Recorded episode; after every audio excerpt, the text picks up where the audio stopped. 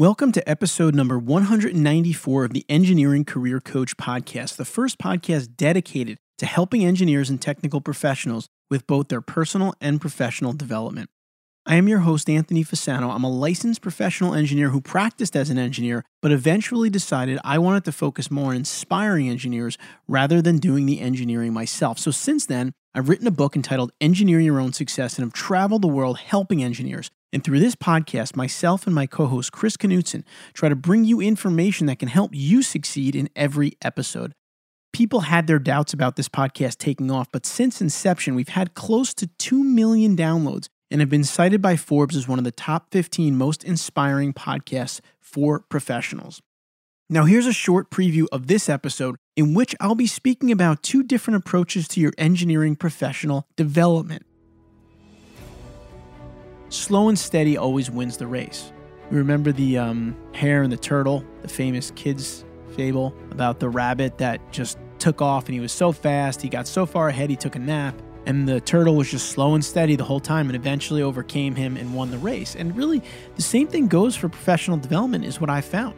Somebody that you could do something short and intensive and you will get something out of it. Believe me, I see it every time we do our accelerator workshop. But then you also have to consistently reinforce those skills. Because if you do and the other person in your class doesn't, guess what? You're going to have better management skills overall. And so, engineering firms that are focused on long term, reoccurring programs are the firms that develop the most well rounded engineers. My co host Chris and I both believe that in order to be the best engineer you can be, you must consistently get better. Get better at your craft, your people skills, and as a leader. And that's why we publish this free podcast to help you do just that. Now, before we get started, this is a free show, and our sponsors help us keep it free. So I ask you to please support them. Now, I'd like to recognize our sponsors for this episode. Firstly, I would like to recognize our sponsor, PPI, by asking you to listen up later on in this podcast episode for my advice on how to advance your career in 2019. I'll be sharing info on where to find practical tips and time tested resources for your licensure exam. Don't miss it. I would also like to recognize our sponsor, WPI. The Engineering Career Coach podcast is sponsored by Worcester Polytechnic Institute, offering online graduate degree and certificate programs in a variety of engineering disciplines. Whether you're looking to develop new skills or refresh your knowledge base, their expert faculty can help. And while their campus is home to over 150 years of engineering tradition and innovation, their most popular graduate programs are available 100% online. Stay tuned for more about WPI later on in this episode.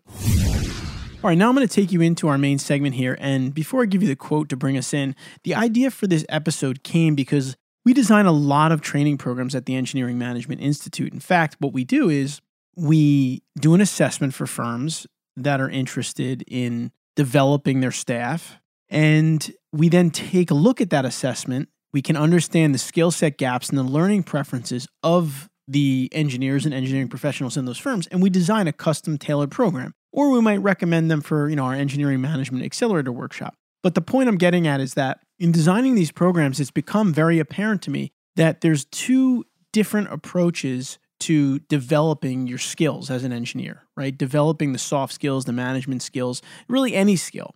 And those two different approaches are what I'm calling them in this episode is sprinting or jogging, right? Do you like short, intensive learning sessions or do you like learning over time? Or ideally, a combination of both is great. But I'm going to talk a little bit about the benefits of each one of those different approaches because I think it's important to understand the way you learn and the way you like to learn because without that, you may be going to classes or watching videos or doing things that aren't helping you to retain the information. So, with that, let me give you a quote and we'll dive in and talk about this a little bit more. And the quote that I'm giving you is from Calvin Coolidge All growth depends upon activity. There is no development physically or intellectually without effort, and effort means work.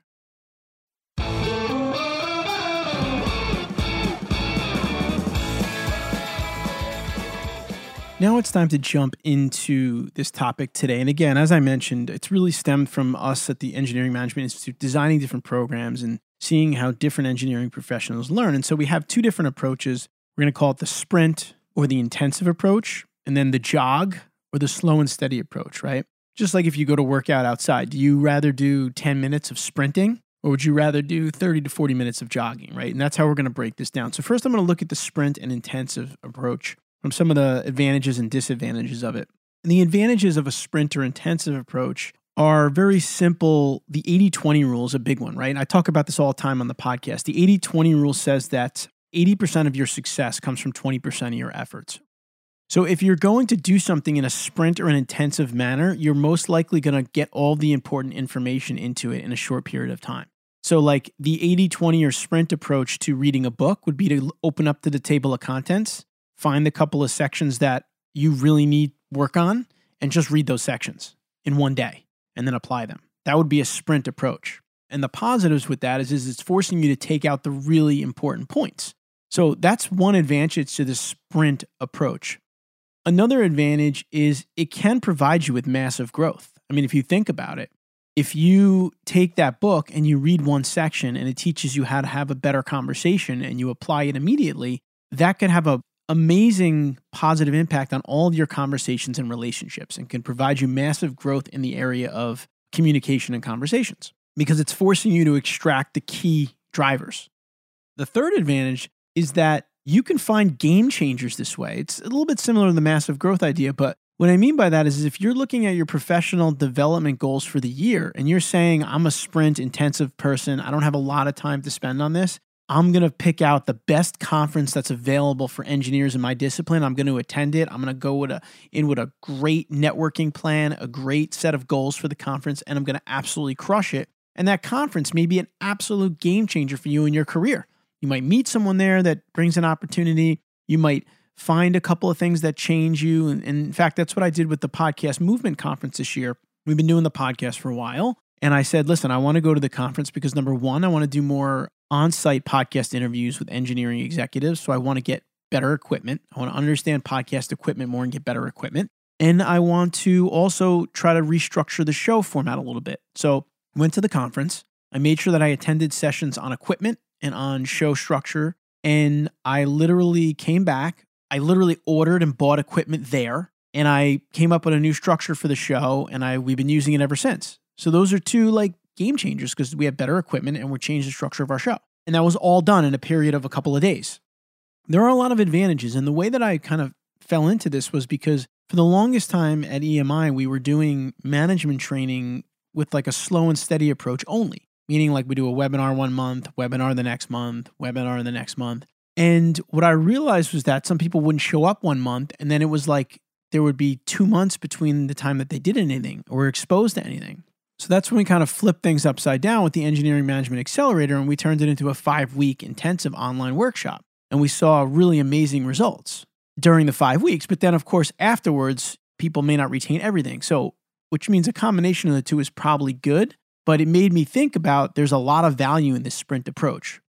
So we talked about the 80 20 rule, the massive growth, and the game changers. Let's think about some of the disadvantages to the sprint or intensive approach. Well, one disadvantage is that it's intensive, meaning that it's fast. And if you're someone that can't handle things that are fast and intensive, it could be problematic for you. You might not be able to handle what's being thrown at you, and that's fine. People learn in different ways. The second disadvantage is that it takes a lot of energy and focus if you're going to do something in a short period of time. Like, for example, when I wrote my book, I did it in like a month, which means I needed to put every ounce of energy and focus I had into it for one month. And not everybody has the capabilities to do that because some people like to do things over longer periods of time. So it just depends a little bit on what works for you. The third disadvantage is that it's very possible that you could do something very intensive and not hit your goal. You could fall short. Because if you're doing something that's so fast and intensive, the goals are probably very aggressive and there's a higher possibility of you not achieving those goals. Like, for example, I could have went to podcast movement and only achieved one of those two goals very easily. Either gotten the equipment and then maybe not was it didn't have time to learn about the show structure one way or the other, just because I was trying to do a lot in one weekend. And I want you to think about this in terms of your professional development for this year and where you're headed and what you want to do. And when you think about a skill that you need, like for example, you want to improve your public speaking skills, what's a sprint or intensive way that you could do that? And is that doable for you? Does it make sense? For example, one way to do that would be to go up to your boss and say, Hey, I'm really interested in putting a lunch and learn webinar on for the staff here in the office next month. So now you've just given yourself 30 days to prepare and present the presentation to your fellow employees. That's pretty intensive, right? Whereas the flip side, you could join Toastmasters and over the course of a year, you could go periodically and learn, or you could do both. That's the sprint intensive approach, which I happen to like quite a bit, but it's not necessarily for everybody. But the advantages, again, are the 80 20. You're taking the 80 20 out of it, you're going to focus on what's important. There's opportunities for massive growth if you hit the 80 20 right. It can be an absolute game changer if you approach it the right way. The disadvantages are it's fast and intensive, and you got to be able to take in information that comes at you fast. It takes a lot of energy and focus. Do you have the energy and focus? Do you have the bandwidth for that? And it's high risk. You could fall short very easily and not achieve your goal. Are you comfortable with that? So, before we go on to the jogging or the slow and steady approach, I do want to take a minute here to again recognize our sponsor for the Engineering Career Coach podcast. I'd like to thank Worcester Polytechnic Institute for sponsoring this episode of the Engineering Career Coach podcast. Their online graduate degree and certificate programs are specifically designed for the working engineer. Take classes led by world renowned faculty in a part time, 100% online setting.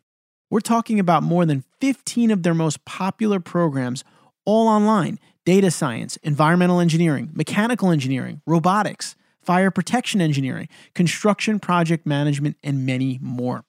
Visit go, the number two dot wpi.edu slash TECC to explore online graduate programs. That's go, the number two dot wpi.edu slash TECC or click the URL in our show notes. Seriously, if you've been thinking about grad school but don't want to put your career on hold, look into WPI. All right, so we talked about the sprint and intensive approach. Let's jump into the jog or the slow and steady approach to professional development or anything really, but I'm focused here on professional development. So, the advantages of taking the jog or the slow and steady approach is that it can give you the time to really build critically important skills, right? So, if you go fast, are you going to build skills to the complete as complete as possible? Not necessarily. You're going to go for the big takeaways, and that may move the needle. But in the slow and steady approach, like I gave you before, if you do Toastmasters over a year and you do 10 speeches, you're really developing those skills. The second thing that I really love, the second advantage I love about the slow and steady approach is it can help you to develop habits that lead to success. It's really hard to develop habits in short, intensive programs or short, intensive periods. They say that you need 21 days to develop a habit. I would say that it's probably even more than that to make it really stick. And so, by doing something consistently over time, again and again, you're going to build those habits that are going to lead to success. And the last advantage, or I don't know if it's an advantage, but it's really like a saying or a theme, which is slow and steady always wins the race. We remember the um, hare and the turtle, the famous kids fable about the rabbit that just took off and he was so fast, he got so far ahead, he took a nap. And the turtle was just slow and steady the whole time and eventually overcame him and won the race. And really, the same thing goes for professional development, is what I found. Somebody that you could do something short and intensive and you will get something out of it. Believe me, I see it every time we do our accelerator workshop. But then you also have to consistently reinforce those skills. Because if you do and the other person in your class doesn't, guess what? You're going to have better management skills overall. And so, engineering firms that are focused on long term, reoccurring programs are the firms that develop the most well rounded engineers. There are disadvantages to the slow and steady approach. One of the biggest disadvantages is that the lack of time to do something consistently, right? So if you say that I'm going to go to Toastmasters and join Toastmasters and I'm going to speak there, and for those of you that aren't familiar with Toastmasters, it's a nonprofit organization that you can join. They're in every city pretty much in the US, and you go there usually twice a month and you practice your speaking skills with a group of people. You sign up, they give you a book with a lot of tips and speeches. But if you commit to Toastmasters and you have to go two nights a month and you don't have those two nights, then you're not really using the slow and steady approach. The slow and steady approach only works if you do it consistently. So that's one disadvantage. The other disadvantage is where the intensive approach requires a lot of intensive focus. One of the disadvantages of the slow approach is could also be lack of focus because if you do something repeatedly over a year, you might get bored of it. because it's not as like all in your face for five weeks. It's more of like something that gets drawn out. So, can you focus on something over that period of time? And the third disadvantage of this approach is that it's a complete waste of time if you're not consistently doing it. So, if you tell me, like, Anthony, I'm going to practice my speaking skills every week, I'm going to get up in front of a room of three or four people and work and do a mock presentation every once a week for 52 weeks, and I'm going to be an amazing speaker. But then you don't do it every week, you do it like once or twice a month, it's not going to work and you're wasting your time. It's like signing up for a gym membership. You have a gym membership, but you don't go consistently. So it's not doing anything for you. And therefore, you're not getting anything out of it. Think about that when you think about how you want to develop yourself this year. And my recommendation to you is to do both. And in the Take Action Today segment in a minute, I'm going to talk about that because really you've got to hit both of these. I mean, it's probably maybe something that you didn't want me to say because you were kind of picking the one out that you like better but there's a lot of reasons to do both of them. So before we jump into the take action today segment and wrap it up with that, let's recap the slow and steady approach. So the advantages to the slow and steady approach to professional development is that it allows you to fully build out your skills because you have more time to practice them. It can help you to develop habits that lead to success because developing habits take time. And with an intensive approach, you don't have as much time. And you really get to practice the idea of slow and steady wins the race. The disadvantage is, is you may not have the time required to do something consistently. You may not have that hour you need every week to do something. You may not be able to maintain your focus over that long period of time. And you may just be wasting your time if you're not consistently implementing the strategies that you want to improve upon. All right, so with that, let's transition into the Take Action Today segment where I'm going to wrap this one up and give you my recommendations for utilizing both of these approaches in your career and life.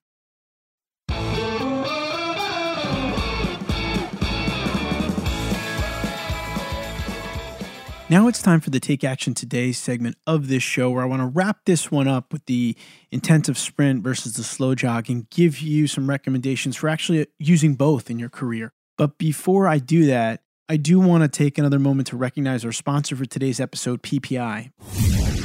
Do you want to advance in your career but not sure where to start? All of us have been there at one point. One surefire way to grow in your profession is to get your engineering license. The best place to gather info on licensure and pick from multiple review options is ppi2pass.com. PPI has helped over 4 million engineers pass their licensure exam and become leaders in their fields. During the month of January, PPI is offering 15% off almost everything, including must have licensure review and practice materials. Visit ppi2pass.com to learn how you can start preparing for your exam right away and take one step closer to career advancement. That's ppi, the number two, pass.com. All right, so let's just quickly recap this and kind of help you to utilize what I'm telling you here in this episode, right? If you think of this as an intensive approach.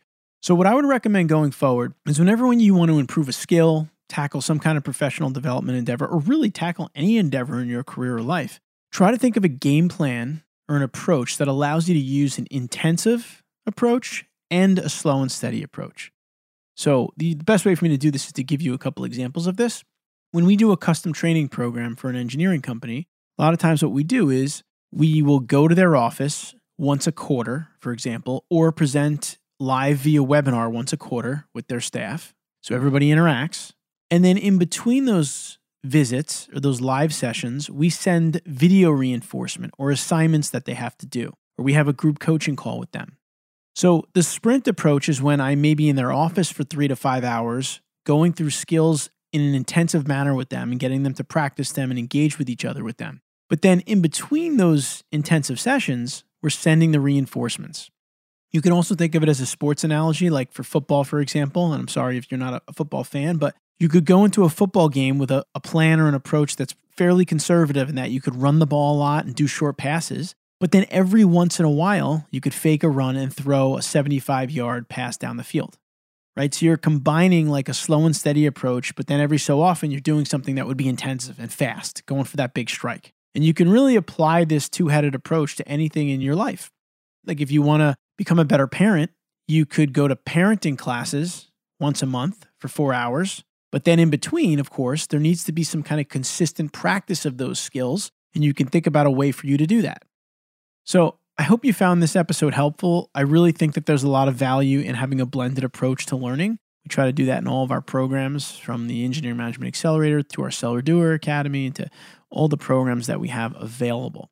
And so, one of the things I want to mention is that we've done quite a bit of research on what makes a great engineering manager. We've conducted a survey, many of you have participated in it, and we're actually going to be discussing the findings of it in detail. We have Corey Hammer, a PhD. We retained his company to do the analysis. On January 29th, he's going to be doing a webinar, and you can join us. If you took the survey, you received a complimentary invite via email to that session. And if you took it and didn't, you can email me. However, if you want to join us and you didn't participate, you could still do so by going to engineeringmanagementinstitute.org.